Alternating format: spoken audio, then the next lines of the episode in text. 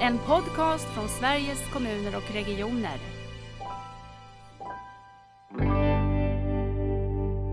Att, att tydliggöra då att den här frågan måste ställas. Vad är viktigt för dig? Det som är som kärnan i den personcentrerade vården. Mycket av effektiviteten ligger nog just i att man faktiskt har en gemensam planering och gemensamma mål för vad som ska uppnås.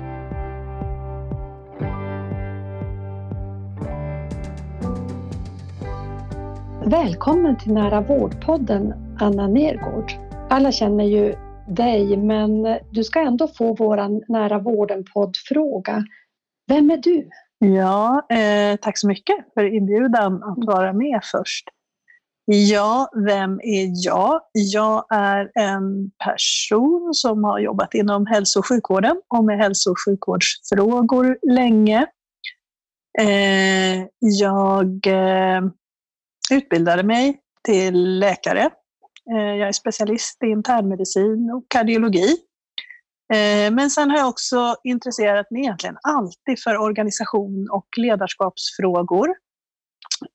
Så ganska snart sen, alltså jag jobbade 20 år inom, nästan inom akutsjukvården på Södersjukhuset.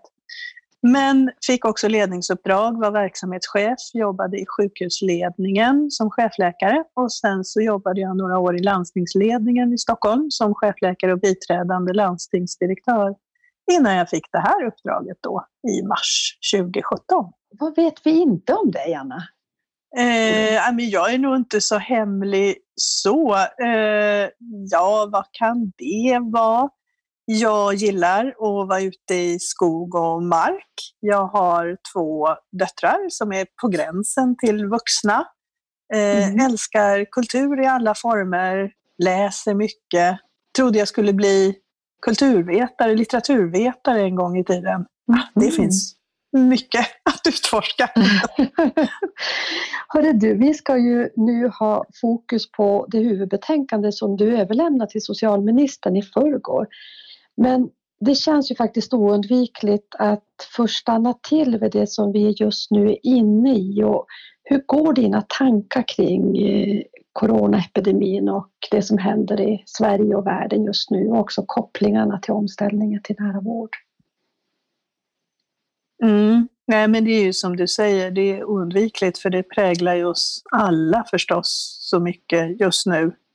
Mm. Eh, I det direkta arbetet vad gäller överlämnandet så är det självklart så att fokuset är ett annat för alla just nu. Mm. Jag funderade kanske på inför överlämnandet och för hela processen och omställningen till nära vård, hur det här kommer att påverka. Man kan ju tänka sig att det, det, är ju lätt då att återigen tänka att det är akutsjukvården som gäller, så att säga. Men mm. sen tycker jag att de senaste veckorna har väl visat att just i sådana här tider så är det väldigt viktigt att vi har ett systemperspektiv på hälso och sjukvården.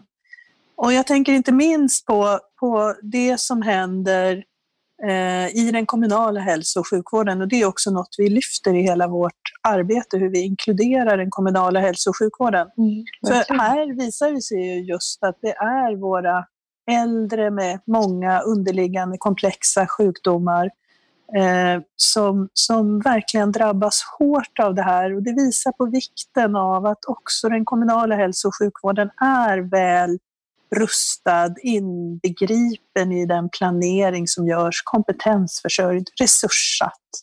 Mm. Så att jag, jag tänker att eh, jag, ser också att på många ställen i landet, till exempel i Västra Götaland, så det arbete man har gjort med mobila team, med, med att bedriva hälso och sjukvård eh, närmare befolkningen, det får väldigt stor positiv betydelse i det här läget. Mm. Eh, Jag delar helt din bild när vi har träffat de som har omställningsuppdrag i regioner och kommuner så beskriver de ju också just det att där vi har fått det här på plats och har ett, ett väl integrerat arbete kommuner och regioner tillsammans för de som har de stora behoven. Där är vi också bäst rustade. Eh, ja, men det var spännande att höra. Vad tror du att eh, det kommer att betyda för vår hälso och sjukvårdsutveckling i stort det som händer nu? Du var inne på det med det som är på plats. Ser du någonting annat? Ja, det är ju förstås tidigt att säga när vi är mitt i det här, men självklart finns det lärdomar att dra och inte minst tror jag när det gäller just eh, det här med infrastruktur på olika sätt. Mm. Eh, beredskap för saker och ting. Jag som har också jobbat tidigare just med kris och katastrofhantering, eh, då, då är det ju så att när saker och ting ställs på sin spets, då blir inte det bättre än hur saker och ting fungerar i vardagen. Ja, det. det. är liksom det vardagliga arbetet och den grund man bygger där som är avgörande för hur man klarar sådana här speciella krissituationer. Mm. Eh, den kunskapen tror jag kommer att bli mer spridd efter det här. Mm. Och jag tänker också vikten av att samla på de här olika berättelserna från, som du säger, hela systemet för att kunna göra den lärdomen på ett bra sätt. Så där tror jag vi har eh, är det viktigt att, som du säger, hela hälso och sjukvårdssystemets perspektiv ja. finns belyst. Ja, det är det. Jag tänker också mm. på sådana principiella frågor som vi lyfter i utredning. Det här med betydelsen av kontinuitet, betydelsen av att man som patient och brukare känner sitt sammanhang eh, mm. på olika sätt. Det tycker jag också blir belyst i den här situationen. Verkligen. Eh, du har ju ändå sen, ända sedan 2017, Eh, du har gjort det hela ditt liv säger du, men sedan 2017 varit fullt upptagen med hur hälso och sjukvårdssystemet och hälso och sjukvården behöver utvecklas och förändras. Vad har förvånat dig mest eller vad är dina aha-upplevelser när du fick på något sätt utredningsuppdrag och verkligen få grotta i det här? Mm. Ja, men det är nog flera saker. Eh, jag tror Mm, jag tror att vi i det här samtalet, och precis som har kommit att göra i betänkandet, kommer att komma tillbaka ganska ofta till hälso och sjukvårdens två huvudmän, att det är både mm. region och kommun. Eh, inte, alltså det har, utredningsarbete har varit en ögonöppnare där för mig också. Mm. Eh, att, att det här samspelet inte alltid har fungerat, det kände jag väl till sedan tidigare. Eh, men, men också alltså skälen till det och hur både lagstiftning och på andra sätt verksamheter på olika nivåer i systemet är utformat. Att, att vi har saknat den här samverkan fullt ut eller förståelsen för varandras uppdrag och eh, förutsättningar.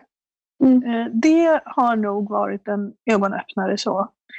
Eh, sen så tänker jag att det som har varit riktigt spännande för mig som, som liksom alltid har brunnit för det här med involvering och delaktighet, så är det klart att det var lite av en test att få ett uppdrag som så tydligt skulle utföras i dialog med så många olika aktörer. Eh, och där var det nog, alltså, klart jag hade tveksamheter själv och många som sa till mig också, jo då, det här med att involvera många i arbetet, det funkar säkert kanske på verksamhetsområdesnivå eller sjukhusnivå. Men i ett sånt här arbete så kommer det inte vara möjligt. Men jag tycker att jag har fått bekräftelse på att saker blir mm. alltid bättre om man gör dem tillsammans. Mm. Och jag är helt medveten om att det är såklart inte så att alla får igenom sina favoritförslag och det har jag aldrig trott heller. Men just det här att få vara med i dialogen gör ju att man får en förståelse för andra perspektiv än sitt eget. Eh, och det har, tycker jag har varit roligt att se, att det kan fungera även i ett, i ett så pass storskaligt uppdrag. Jag tänker just kring det så tänker jag också att någonstans så sätter vi, eller vi, du, du och det direktiv du fick också lite normer för ett, ett nytt sätt att tänka utredning. För att jag tycker att det som er dialog har lett till det är ju faktiskt att eh, själva omställningen sker i samband med utredandet. Eh, så att man också på något sätt driver egentligen transformationen tillsammans under tiden som utredningen pågår och inte sitter vid ett skrivbord och utreder för att sen tänka att nu ska det här bli någonting framöver utan det är själva resan i utredandet också och det skulle man ju önska kan få bäring på framtida statliga utredningar också. Att det är ett väldigt eh, både effektivt och eh, viktigt sätt att arbeta. Eh. Ja, men jag tror ju så. Jag tänker ju hela tiden att, att det blir ju också då en poäng att de förslag vi i slutändan lägger, de är ju tänkta att facilitera omställningar, underlätta för alla aktörer. Annars så kan mm. det ju faktiskt vara så att, att man till och med lägger krokben för pågående initiativ eller har man inte den här lyhördheten eh, så, eh, så tror jag man kan hamna fel. Och jag tänker också att det är ju inte så sällan som utredningar faktiskt blir just förslag och sen blir det inte så mycket mer av det. Mm. Och det där funderade jag mycket på när jag fick uppdraget. För att, eh, det, det känns, apropå effektiva arbetssätt, så, så tror jag att just den här involveringen och förankringen under resans gång det underlättar för att förslagen sen faktiskt också kan tas vidare. Eh, att det kan fattas beslut i riksdagen i bred politisk enighet och att det kan leda till förändringar på riktigt. Mm. Och dessutom så är det ju så att, att allt går ju inte att lagstifta fram heller men då, då, de lagstiftningsförslag som läggs och som kan underlätta den här kulturförändringen eller sättet att förstå system och så den får, då har man jobbat med båda delarna. Både att se till att, att det finns på plats samtidigt som de stödjande lagstiftningarna och riktningsförändringarna i lagstiftning finns på plats. Men jag mm. funderar så här, om, om, nu har du hållit på sedan 17 om du skulle börja utredningen idag, skulle du ha lagt andra förslag tror du i de delbetänkanden som ni redan har lagt då? Skulle det ha sett annorlunda ut då? Nej, jag tror faktiskt inte det och det känns ju väldigt skönt att kunna säga det. Mm. Eh, nej, sen vet ju jag att många, många, ja, kanske inte många, en del tycker, och det har jag förståelse för, att förslagen har kommit så att säga i fel ordning. Att vi skulle ha börjat med någonting annat. Och det där är ju såklart, beroende på var man är i systemet och vilket perspektiv man har, så kommer ju några alltid att tycka det. Mm. Eh, jag, jag tänker att det hade varit orimligt att lägga alla förslag på samma gång. Så jag tror att man, man får helt enkelt känna att eh, någonstans måste man börja. Eh, jag tror också att det är därför vi säger att det är så viktigt till exempel med att man får möjlighet till omställning och att till och med staten går in med eh, satsningar för att genomföra omställningen. Därför att mm. förslagen hänger ihop med varandra, men allt kan inte genomföras precis samtidigt.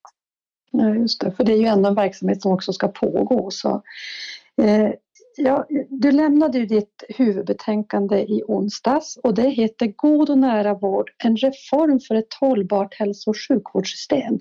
Och när jag såg eh, titeln på huvudbetänkandet så tänker jag men du får säga om du tänker på något annat sätt. Men jag tänker att med det så sätter ni också fokus på att det här är en omställning där hela hälso och sjukvårdssystemet måste involveras. Är det ja, så precis. ni har tänkt? Mm. Ja, precis så är det. Vi har ju, det står ju i våra direktiv, våra ursprungsdirektiv att vi ska ha fokus på primärvården. Eh, och det har vi ju haft på det sättet att primärvården ska vara den starka basen i hälso och sjukvårdssystemet. Men vi har ju också hela tiden varit noga med att påpeka att det är inte en primärvårdsutredning utan självklart ska vi göra de här förändringarna så måste det involvera alla delar av hälso och sjukvården.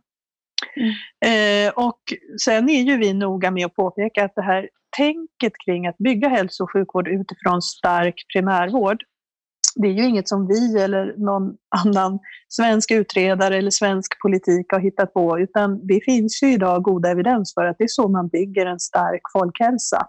Mm. Och det är så man från WHOs sida beskriver att man behöver bygga hållbara hälso och sjukvårdssystem för framtiden. Eh, så, så, vi kan man ju säga mer ansluter till en internationell rörelse i de här frågorna. Mm. Och, och, då tror jag också att det ligger i just det här att förstå systemperspektivet, betrakta hela systemet, det är avgörande för att lyckas. Just det. Ja, där kan jag bara hålla med dig. Jag tänker att vi går in lite grann på de delar som ni eh, tar upp i ert huvudbetänkande. Du kan ju själv lite grann eh, säga vilka stora fokusområden finns för de som nu inte har hunnit läsa och lyssna på den här podden. Mm.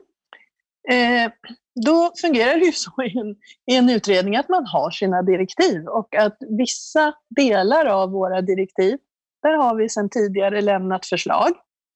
Mm. Men de delar där vi nu då hade kvar att lämna förslag, det gäller samverkansfrågor. Och då är det samverkan i hela systemet, från det som är huvudmannasamverkan, region och kommun, och hela vägen till samverkan utifrån den enskildas perspektiv. Och sen så är det eh, utbildningsfrågan där vi har lagt förslag. Det är nationella taxan och det är vårt uppdrag kring att belysa ändamålsenligheten med uppdelningen i öppen och sluten vård. Mm. Ska vi börja kring det som är samverkansperspektivet och vad är det ni eh, fokuserar på där? Vad är det för förslag som ni lägger där? Mm. Ja, man kan väl säga att utgångspunkten är just systemperspektivet. Och där så ser ju vi gärna systemet utifrån makro-, meso och mikronivå. Så då tänker vi att på makronivå så handlar det då om förslag på samverkan mellan regioner och kommuner. På mesonivån så handlar det om förslag som mer träffar utförarnivån, alla de aktörer som finns hos både regioner och kommuner. Mm. Och på mikronivån då det som rör den enskilda. Eh, så det är lite som säga, utgångspunkten för förslagen. Och vad blir då? Vad händer då på makronivån? Vad kommer kommuner och regioner att eh, bli ålagda eller få möjlighet till, eller vi ska säga om det här nu skulle bli, eh, gå igenom i en proposition och bli ett lagförslag? Mm. Ja, för det första så är vi ju då noga med att tydliggöra just att hälso och sjukvården har två huvudmän som måste samverka, nämligen region och kommun. Eh, vi har ju som en utgångspunkt att den kommunala hälso och sjukvården, den kommunalt finansierade hälso och sjukvården i olika situationer ofta glöms bort trots att det utgör så stor del av svensk hälso och sjukvård, 30 procent i mm. ekonomiska termer. Eh, ett sätt att tydliggöra det är att vi föreslår en namnändring så att säga från hemsjukvård till hälso och sjukvård i hemmet. För att betona just att hemsjukvård är ingen annan sorts hälso och sjukvård. Det är hälso och sjukvård och det enda som skiljer är platsen där den bedrivs, nämligen hemmet. I övrigt är det samma krav på kvalitet, behöver kompetensförsörjas, resurssättas på precis samma sätt som annan hälso och sjukvård. Det här tror vi är en mm. viktig markering. Mm. Eh, och den hälso och sjukvården kan ges både av kommuner och regioner? Ja, det är ju så. Det är också så att det redan idag är en betydande del av hälso och sjukvård och både i Sverige och andra länder så ser man att det här är också någonting som kommer att växa framåt. Så därför så, eh, så blir det extra viktigt att slå fast. Mm. Eh, sen så tycker vi också att det är redan idag så att det framgår i lagstiftningen att regionerna i sitt utövande av hälso och sjukvård ska samverka med en rad olika aktörer. Men de här olika aktörerna klumpas ihop lite grann och där tycker vi att kommunerna har en särställning. Så därför föreslår vi att just eh, kommunerna, liksom, det ska tydligt synas just det här eh, kravet på samverkan mellan region och kommun. Och vi föreslår ju sen då också att just för primärvårdsnivån, som ju är en vårdnivå som har både region och kommun som eh, huvudman, där ska man upprätta en gemensam övergripande plan eh, för länet, så att säga. En region tillsammans med de kommuner som finns i närområdet. Mm. Och det är någonting som kommer då förslagsvis i hälso och sjukvårdslagen som en skyldighet? Ja. Mm. ja. Och det är ju inte så att vi, vi föreslår ingen detaljerad reglering eh, hur den här planen ska se ut. Men vi för resonemang om att vi tror att det kan handla om sådana saker som utbudspunkter. Var eh, möter befolkningen, hälso och sjukvården. Kompetensförsörjning, eh, att göra en gemensam planering för primärvårdsnivån istället för att vara konkurrenter och medarbetare på primärvårdsnivån. Eh, utbildningsfrågor, säkerställa att det finns möjlighet till eh, att delta i utbildning på den gemensamma primärvårdsnivån från både regioner och kommuner. Mm. Vi har tittat mycket på hur man verkligen får till ett sånt här nytt nätverksbaserat system så har vi funderat en del på vilka blir de nya systemhållarna? Därför att idag har vi, om man tänker systemhållarna är ju oftast varje, en region eller en kommun men i ett nätverksbaserat sätt att tänka måste ju systemet innefatta den här helheten och där ska man kunna tänka att en sån här plan skulle kunna utgöra en grund för eh, det systemet som är integrerat mellan huvudmännen. Att det blir ett sätt att, att skapa system, eh, grund för system, ett nytt system eller ett, eh, ja. beskrivning av ett system. Ja, och jag tror liksom att det här kan gälla både den här den formella planen, men det gör ju också att man eh, då måste ha mötesplatser. Mm. Man måste samlas mm. för att diskutera mm. de här frågorna. Och det tror vi, och det har ju ofta visat sig också, att det är välgörande. Och jag tänker mig att på många ställen så har man ju, alltså där man avtalar eh, hemsjukvårdsinsatser mellan region och kommun så har man ofta nätverk, på många ställen väldigt välfungerande nätverk för hur det arbetet bedrivs. Och det skulle ju kunna utgöra en grund för att diskutera även andra gemensamma frågor. Mm. Det vi har sett bara under våren här det är ju att många nu startar i sina länsstyrgrupper, sina RSS-strukturer mötesplatser för att diskutera den gemensamma målbilden mellan kommunen, kommunerna och regionerna i ett län. Och det är ju också ja. ett sätt att egentligen planera för den gemensamma verksamheten. Ja. Eh, Anna, sån, eh, ja, kör på. Mm. Nej, men jag bara tänker, jag, vi möttes nämligen av frågan från, eh, alltså till exempel i vår expertgrupp så har vi ju både personer med hälso och sjukvårdsbakgrund men även från mm. andra håll och då den här frågan om gemensam plan, den kan för en del kännas som oj, det här verkar jättekomplicerat. Hur ska man skapa de här strukturerna? Men så har, det inte, så har inte gensvaret varit när vi har diskuterat det här just med region och kommunföreträdare. Och det tror jag är precis utifrån det du säger, att det här är någonting som redan är på gång, mm. att skapa de här mötesplatserna. Och att man till och med snarare ser det som lite bra att få det här resonemanget och förslagen på vilken typ av frågor skulle kunna inbegripas vid de här mötena. Precis. Där, där vi får mycket signaler från våra medlemmar att det ändå är svårigheter, det är ju när man börjar diskutera det som är mer specialiserad vård i hemmet och där SKRs hållning är att vi behöver få lagstiftat om möjlighet till avtalssamverkan. Det, det lägger mm. ni inte som förslag i utredningen. Varför då? Nej, alltså just själva formen för hur det här ska gå till. Eh, om man tänker att kommunutredningen har ju lagt eh, förslag som också delvis har trätt i laga kraft till de här frågorna. Det har inte vi i våra direktiv att göra. Mm. Eh, däremot så tror jag att vi kan hjälpa frågan genom att ge vår syn då i form av en bedömning där vi har gått tillbaka till tidigare förarbeten. För min uppfattning är att de här, ja, ibland skavet som uppstår har mycket att göra med att man har olika bild av vad det egentligen är som är gällande rätt. Mm. Och där eh, lägger vi då en bedömning. Jag, jag, tycker ändå att det är ju viktigt i den här frågan, eh, inte minst för att, för, ur kvalitetssynpunkt, att få en enhetlig kvalitet, styrning, därmed möjlighet till uppföljning och tillsyn. Att man har samma bild av vad det är som gäller i de här fallen. Så det skriver vi en hel del om. Just det. Ni beskriver ju också att eh, kommunen ansvarar för att erbjuda vård på primärvårdsnivå men att kommunens medarbetare kan medverka i insatser som regionen ansvarar för att erbjuda. Om man då tänker i hemmet. Säg någonting mer om det också. Ja, men det är nog just utifrån den här frågeställningen som har uppkommit mm. och som är laddad på vissa håll. Absolut inte på alla håll, ska vi säga. Men vi får också från patientföreträdare och patientföreningar att det här ibland är problematiskt. Och då kan det vara från båda håll. Eh, att regionen kanske överlåter ett större ansvar på kommunen än vad som egentligen är lagstiftarens intention.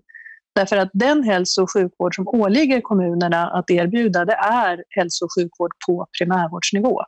Det är ju också det som kommunen är kompetensförsörjd så att säga, för att göra i och med att man har inte till exempel läkarbemanning i egen regi. Eh, å andra sidan så får vi också berättelser om att när regionen har initierat då en hälso och sjukvårdsinsats på specialistnivå så att säga, så kan situationer uppstå där kommunen då känner att man inte längre bidrar med sitt hälso och sjukvårdskunnande på primärvårdsnivå. Mm. Och det är ju såklart att om vi nu ska se det här ur ett personcentrerat förhållningssätt för individens del, så för individens del så är det viktiga är den samlade insatsen som görs.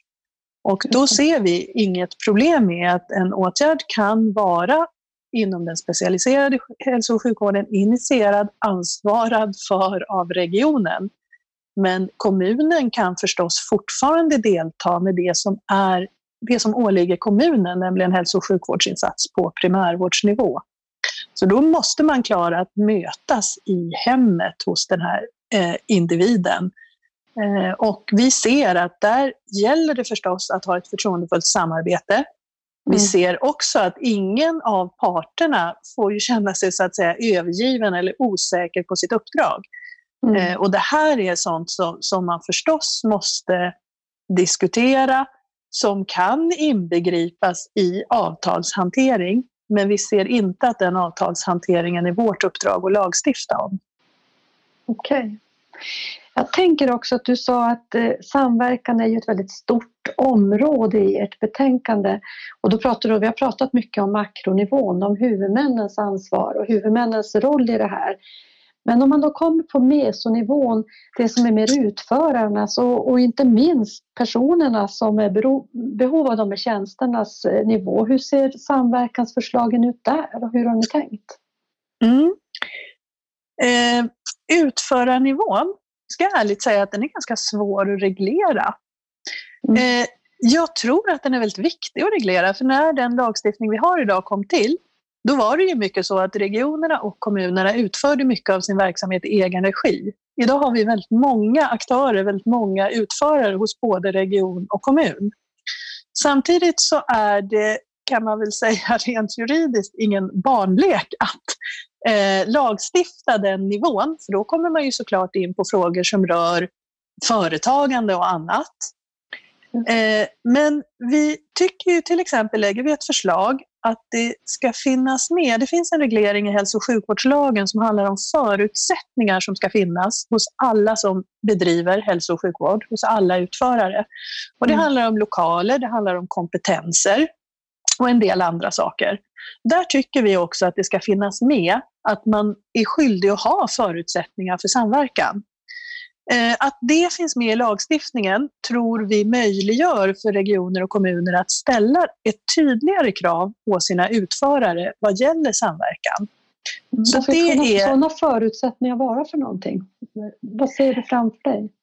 Mm, jag ser framför mig att jag tänker på det här sättet. Det har mycket att göra med eh, i tidigare uppdrag där jag har varit så Ja, men jag tar ett typexempel. Där hade vi en situation med en patient som hade så att säga, fallit mellan stolarna på ett olyckligt sätt. Det hade varit väldigt många olika aktörer inblandade i ett komplicerat cancerförlopp. Och det här hade inte blivit bra för den här patienten. Då genomförde vi inte en traditionell händelseanalys utan en så kallad framanalys där man tittar just på olika aktörers roller Eh, och hur, alltså vad det är som har brustit så att säga, i det här komplexa systemet. Det är ett mer systeminriktat sätt att titta på vad som mm. har föregått och vad som kunde ha gjorts bättre. Och då upptäckte vi där i den analysen att alla aktörer hade egna dokument för hur de bedrev samverkan. Men nästan ingen aktör hade stämt av de dokumenten med dem de skulle samverka med. Och det här tror jag är lite typiskt. Det är så självklart att tänka liksom att självklart ska vi samverka och vi har rutiner och riktlinjer för det. Just. Men just det här att förutsättning för samverkan är inte bara att beskriva hur samverkar jag med andra. Utan en förutsättning är också att den, den här samverkan är avstämd med de andra jag ska samverka med. Och då är det ganska lätt att förstå att det påverkar också hur de här dokumenten behöver skrivas. Mm.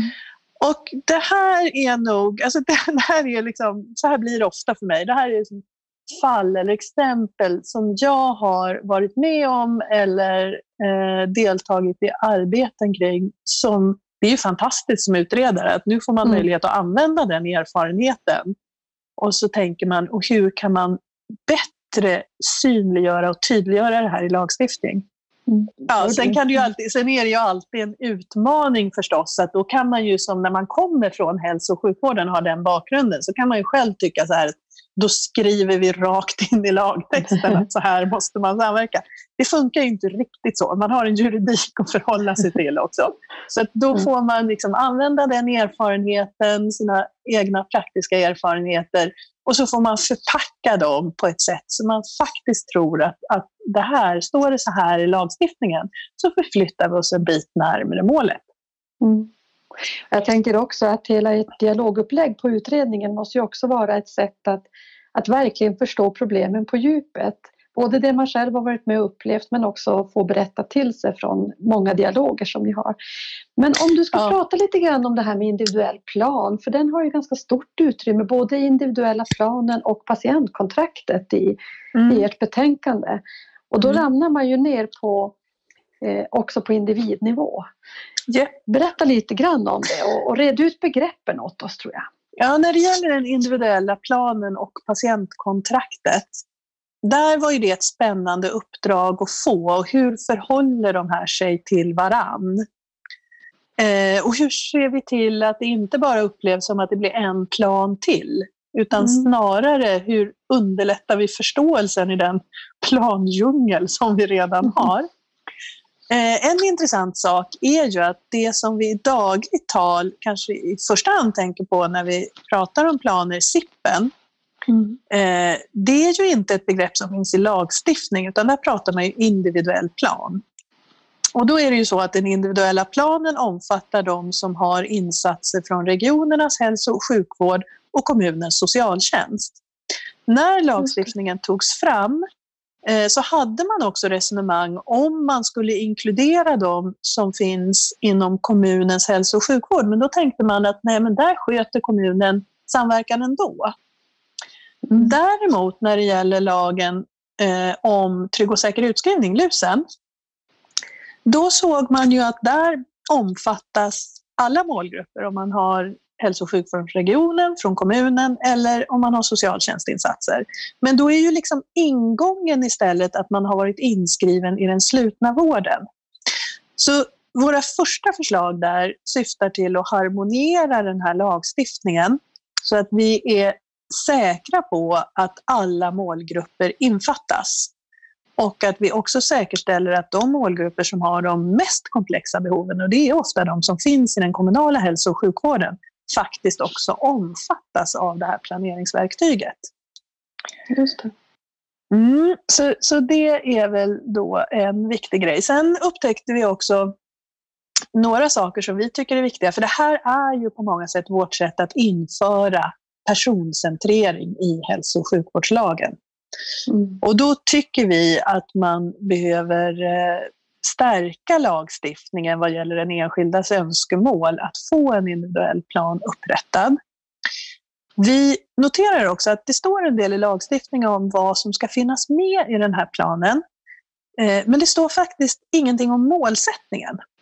Det. Och det är ett förslag vi har, att det ska framgå vad målet med insatsen är för den enskilde och ur mm. den enskildes perspektiv. För det är ju såklart så att de allra flesta fall så har hälso och sjukvården och patienten samma målsättning med insatsen. Men vi har ju också en tendens att tycka att vi vet bäst vad som är bra för folk inom hälso och sjukvården. Eh, och just att, att tydliggöra då att den här frågan måste ställas. Vad är viktigt för dig? Det som är som kärnan i den personcentrerade vården.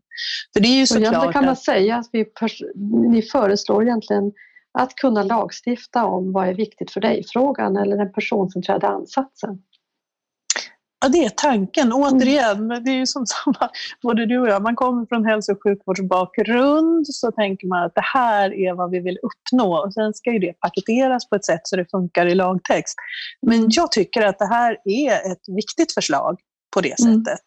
Mm. Eh, att faktiskt få med målsättningen. Sen har vi också upptäckt att många och allt det här, de här förslagen grundar sig ju på inspel vi har fått in från personer med patienterfarenhet och, och från närstående. Eh, att man ofta fokuserar mycket på här och nu och den akuta insatsen. Precis. Och eftersom vi ju alltid starkt förespråkar just också förebyggande insatser så föreslår vi också att även de förebyggande och rehabiliterande insatser ska finnas med i den här planen. Just det. Eh, ni för också ett resonemang, det blir ju inte ett förslag för det har jag förstått inte, det finns redan, men ni för ett resonemang om den fasta vårdkontaktens roll i det här, i den individuella planen och så. Säg något om det också. Ja, eh, det är ju precis så. Det, det, det gör vi som en bedömning. Och det är ju just så att sånt som redan är lagstiftat kan man inte lagstifta om en gång till. Mm. Och i uppdraget för den fasta vårdkontakten finns ju redan sedan tidigare att ha en samordnande roll. Och därför tycker vi att det är den fasta vårdkontakten då som ska ha eh, det här ansvaret för att den individuella planen är aktuell och uppdaterad. Och då är ju poängen att en fast vårdkontakt, precis som vi har ganska utförliga resonemang om i vårt förslag till primärvårdsreform, vårt andra delbetänkande, det kan vara en fast läkarkontakt i primärvården, det kan vara en fysioterapeut under en behandlingsperiod, en kontaktsjuksköterska inom cancervården, en distriktssköterska i ett särskilt boende. Så det här poängterar liksom att den här, det här ansvaret och just att lägga det på den fasta vårdkontakten, det ska vara utifrån patientens aktuella situation och behov. Just. Sen har vi ju eh, från SKRs sida de överenskommelser som eh, är träffade med staten under den här resan har vi ju haft ett, ganska, eller ett väldigt tydligt uppdrag kring just patientkontrakt och eh, nu så föreslår ni lagstiftning av ett patientkontrakt. Berätta om det. Mm. Det var ju ett uppdrag vi hade i våra direktiv. Eh, mm. att, att titta om det fanns möjlighet och om patientkontraktet ska införlivas i lagstiftning. Eh, Ja, det här är ju ett intressant arbete som har pågått under en längre tid. Först som ett pilotprojekt i några regioner och sen då, precis som du säger, brett utrullat över mm. hela landet i överenskommelse. Eh, och där ansluter vi, där har vi förstås då tittat noga på det arbete som har gjorts eh, och ansluter precis till det och föreslår en lagreglering av de delar i patientkontraktet som precis just nu SKR och regionerna eh, har arbetat med. Och jag tänkte, alltså det handlar ju mycket om just det här att man som patient ska få en överblick över den planering som är gjord.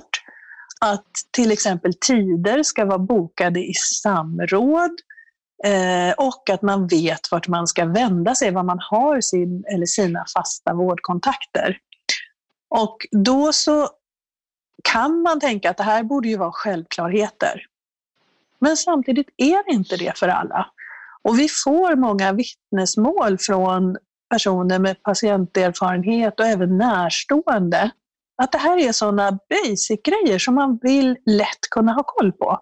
Mm. Och då tror vi att det är viktigt för uthålligheten i det här arbetet som nu görs, att det faktiskt också finns i lagstiftning.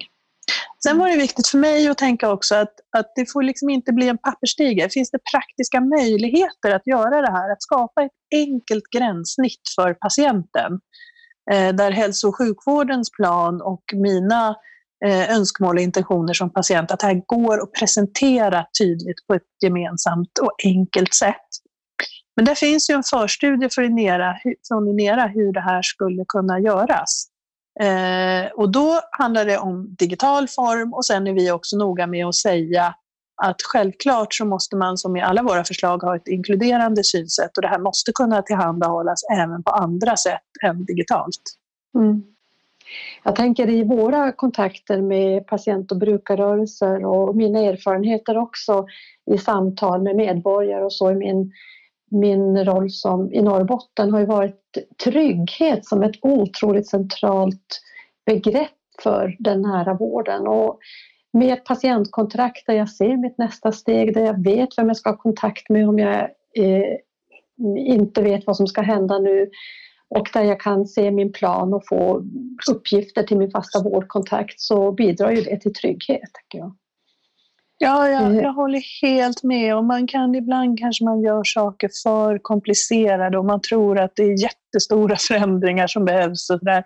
Alltså det är ofta rätt basic grejer som är viktigt att veta. Jag, jag tycker det liksom när jag reflekterar både över de gånger jag själv har varit patient mm. eller närstående har varit patienter, att det, det, det är några så grundläggande pusselbitar som behöver mm. finnas på plats. Så jag hoppas att det här kan bidra där. Och som jag tänker också gör att vi har ett både bättre kvalitet men också ett bättre resursutnyttjande. För känner man sig trygg ja. så kan man också sköta sin egen vård på ett annat sätt.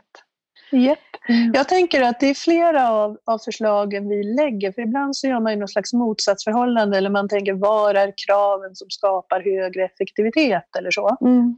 Eh, men, men jag tänker att de här förslagen som just handlar om dels om kontinuitet som en bärande princip, eh, att man faktiskt gör en gemensam planering, att man har gemensamma mål för insatsen, mm att tidsbokningarna gör på ett sätt som funkar för den som faktiskt ska komma på besöken.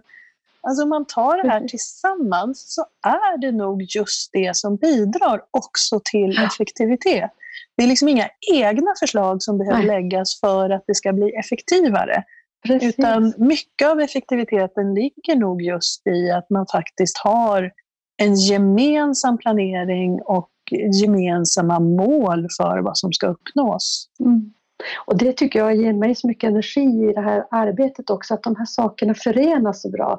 Det som blir bättre kvalitet när vi tänker utifrån ett personcentrerat sätt, det har också betydelse för att resurser ska räcka till oss alla och så vidare. Så att Absolut. Det, det är häftigt.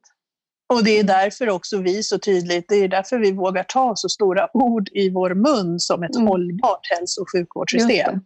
Därför att då handlar det om både eh, social, miljömässig och ekonomisk ja. hållbarhet.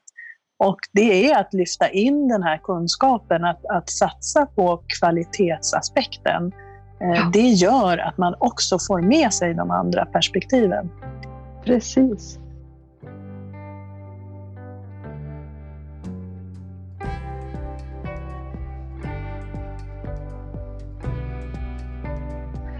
Eh, jag tänker vi har egentligen eh, tre olika delar plus hur man ska tänka framåt med omställningen kvar. Och något som är väldigt centralt eh, är ju faktiskt kompetensförsörjning, även om jag tycker ordet kan lätt leda till att det handlar bara om rekrytering. Men det som handlar om att vi faktiskt är försörjda med rätt kompetens för att kunna göra det vi behöver göra nu men också framåt.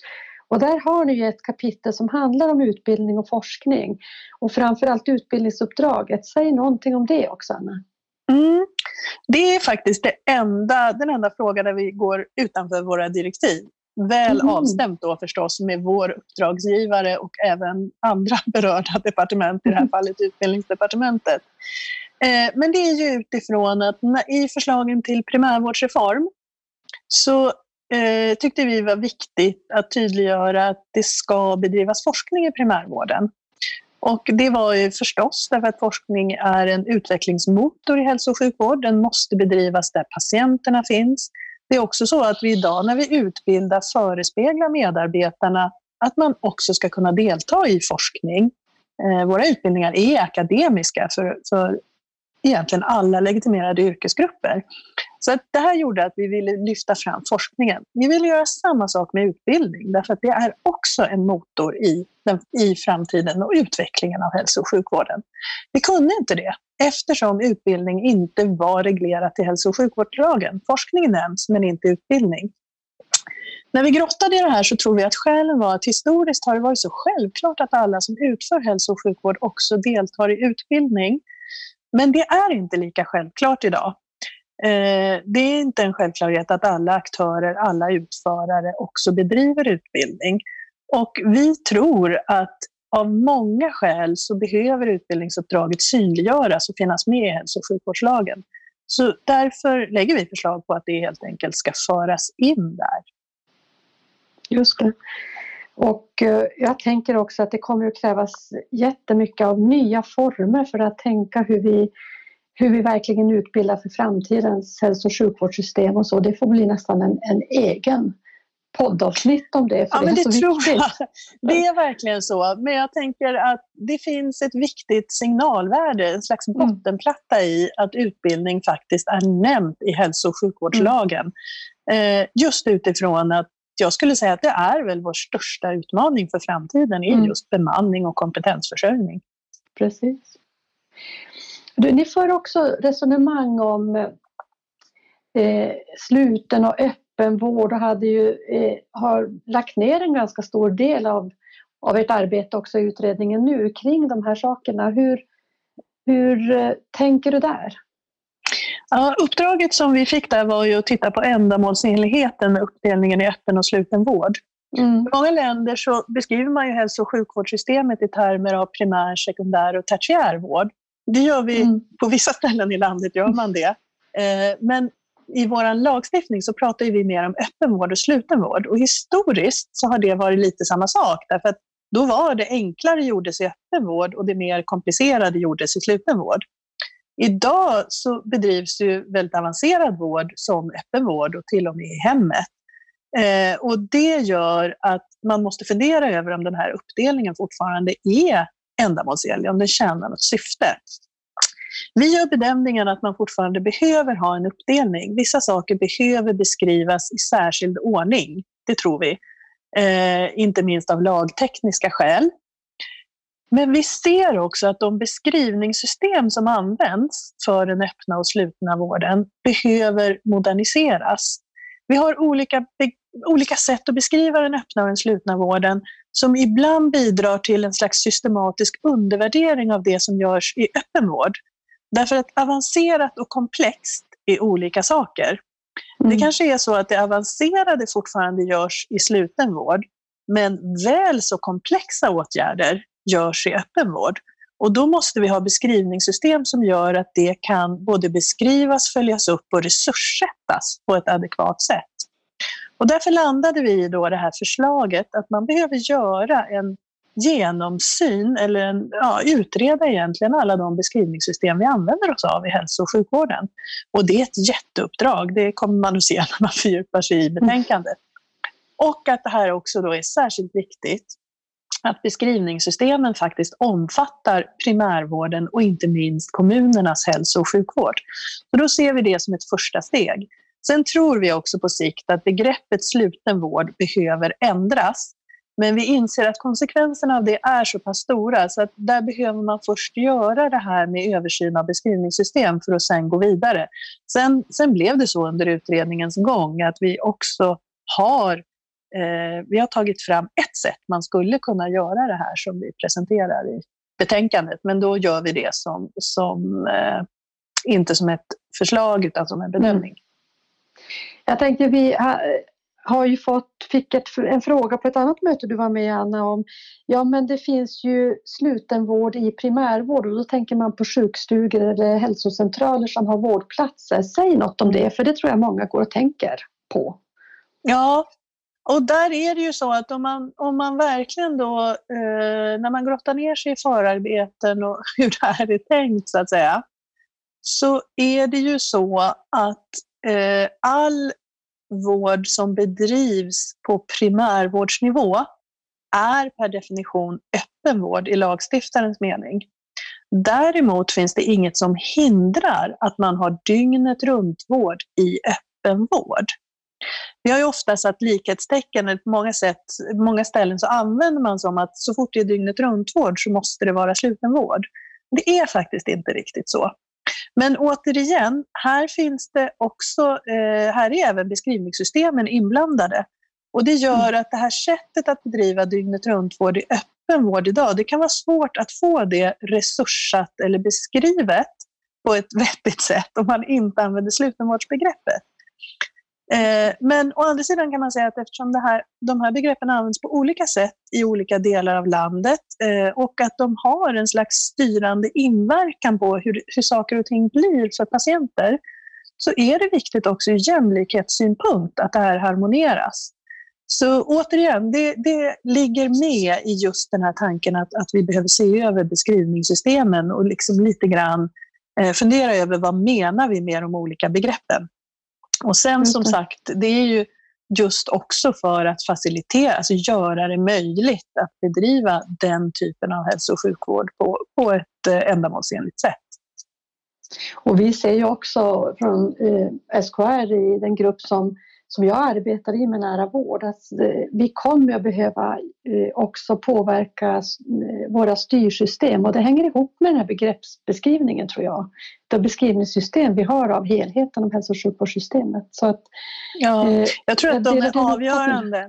Ja, och jag tror alltså den reaktion vi har fått, det här med om man inte, det är så olika liksom från vilket perspektiv man har, vilket håll man kommer ifrån.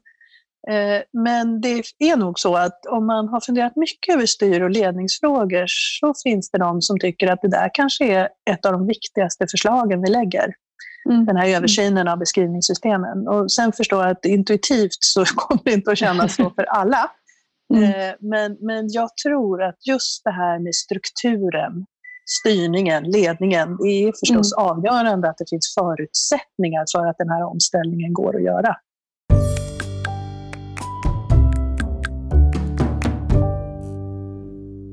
Ett direktiv har ni också uppdraget att se över nationella taxan och eh, ni lämnar två förslag där. Du kan väl berätta lite kort om de förslagen?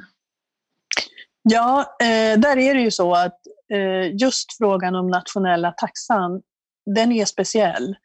Därför att det berör inte så väldigt många personer, men de det berör är det ju förstås en jätteviktig fråga för. Eh, så där har jag hela tiden tänkt, där har vi arbetat i, i dialog med berörda aktörer men jag har också hela tiden förstått att här är det svårt att lägga förslag som, som alla uppfattar som de bästa förslagen så att säga. Och kanske du eh, kort ska säga vad nationella taxan är för det är inte säkert som du säger mm. alla är inte berörda, då vet man kanske inte ens det här. Nej, det här är ju då ett eh, speciellt så att säga, upplägg eller ersättningssystem som omfattar fysioterapeuter och vissa läkarspecialiteter. Och det har en lång historia och det har också, man har tidigare funderat på hur behöver det här förändras. Det har utretts tidigare. Eh, man kan säga att det vi ganska snabbt upptäckte var att alla tycker att det behövs en förändring och en modernisering. Men hur man tycker att det här ska göras, det ser lite olika ut beroende på vilket perspektiv man har. Eh, vi lägger förslag, precis som du sa, vi lägger två olika förslag som är, skulle jag säga, jämbördiga men olika utformade med lite olika inriktning. Och nu får man ju se när de här går ut på remiss vilka, vilket av förslagen olika instanser förespråkar. Och det ena handlar om, alltså ett av de sätt vi har, vårt uppdrag var att integrera det som är dagens nationella taxa i det moderna framtida hälso och sjukvårdssystemet. Ett sätt vi har att eh, bedriva hälso och sjukvård offentligt finansierat i Sverige, det är via valfrihetssystem. Och ett sådant förslag är det ena då, bygger på det. Mm. Eh, det andra förslaget är kanske då lite mer nytänkande. Där tänker vi att vi ska bevara delar av den nationella taxan. Eh, vi funderar över vad skulle statens incitament i en sån här lösning kunna vara? Och det skulle kunna handla om att försörja hela landet Eh, med hälso och sjukvårdskompetens. Och då är det ett förslag som bygger på just hur man skulle möjliggöra för mindre kompletterande etableringar i glesbygdsområden. Just det. Och jag tänker också att den frågan har sina forum och att man kan fördjupa den just för de som är riktigt berörda av det här. Eh, jag har en sak som jag har funderat på Anna som, som jag kanske hade önskat att jag skulle sett mer av när jag tittar på helheten så här långt i utredningen. Och det är det hälsofrämjande och eh, förebyggande arbetet på befolkningsnivå. Hur tänker ni där och hur har ni resonerat? Mm. Eh, ja, alltså där kan man väl säga att avgörande, egentligen så skulle jag säga där att där är just det här fokuset på primärvården avgörande. Mm. Eh, som jag sa tidigare, det finns goda evidens för att bästa sättet att bygga en jämlik hälsa i befolkningen är en stark primärvård. En primärvård med förutsättningar att samverka både med andra delar av hälso och sjukvården men också med eh, skola, arbetsplatser, föreningsliv, civila samhället. Mm. Så jag skulle säga att hela upplägget handlar egentligen om en stark folkhälsa. Eh, därför omfattar förslagen till primärvårdsreform till exempel att i primärvården måste finnas de kompetenser som behövs för att motsvara det uppdraget. Till exempel dietister, psykologer, kuratorer. Eh, och i de förslag vi nu lägger så lyfter vi in just det förebyggande i till exempel eh, den individuella planen. Mm. Så att det är lite på samma sätt, nålstick från olika håll för att liksom driva systemet mot ett mer salutogent förhållningssätt, att faktiskt mm. lyfta hälsa. Mm. Så jag, eh, ja precis, inga så enskilda förslag men däremot finns det med egentligen i alla förslag vi lägger. Just det, och att eh, det verkligen är basen för att bygga den starka primärvården som navet i hälso och sjukvårdssystemet. Så tänker jag också lyfta också de kompetenser som historiskt har bidragit till att vi har det relativt goda folkhälsoläge vi har i Sverige idag. Till exempel distriktssköterskans mm. kompetens. Mm. Mm. Precis. Eh, jag tänker att vi börjar avrunda och eh, då kan man ju fundera eh, ni kommer ju att fortsätta. Du lägger ju, din utredning tar inte slut nu. Ni har ett tilläggsdirektiv och ska jobba med lättare psykisk ohälsa i primärvård. Eh, men ändå är huvudbetänkandet lagt. Men hur ser vi nu till att det här blir en omställning över tid? Eh, vad tänker du finns för krafter i det? Från vårt håll på SKR så är vi helt övertygade om att det behövs en gemensam strategi. Här behöver vi gå samman, både stat, kommuner och regioner för att tydligt jobba mot målbilden och tydligt jobba med färdplanen och stämma av och så. Mm. Så den strategin vill vi ju ha på plats. Hur tänker du att det här ska leva nu och verkligen bli av på riktigt? Det är ja. på, väldigt på gång men att det fortsätter ja. i den riktningen. Ja, vårt förslag till den strategin la vi i betänkandet En primärvårdsreform. Eh, och jag hoppas ju fortfarande att eh, våra färdplan och målbild kommer att finnas med i den proposition som läggs till riksdagen. Där mm. la vi också förslag på hur omställningen behöver följas upp. Att man behöver ha gemensamma mötesplatser, avstämningstider just mellan de här olika aktörerna som du säger, den statliga nivån, regioner, kommuner. Och att man fortlöpande behöver säkerställa att det här arbetet drivs framåt. Vi la ju också förslag på hur det skulle följas upp, att det faktiskt händer. Och vi la också förslag på vilka myndigheter som skulle ha roller i det arbetet. Eh, nu vet vi fortfarande inte vad som kommer i lagrådsremissen vad gäller en mm. primärvårdsreform, men min förhoppning är att det här finns med. Sen tycker jag också att det är förstås fantastiskt bra att regeringen har givit uppdrag till Socialstyrelsen att vara den statliga myndighet som ska stödja i det här genomförandet. Eh, att IVO har fått ett uppdrag att tillsyna i enlighet med god och nära vård.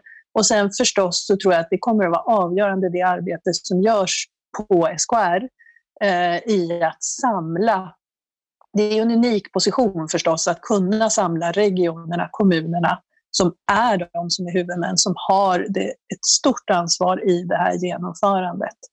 Så jag Mm. tänker att det är många aktörer som behöver samverka, men jag håller med om att jag tror att den här nationella planen, och gärna utformat på det sätt som vi föreslog i, i vårt förslag till primärvårdsreform, jag hoppas att det kommer på plats. Mm.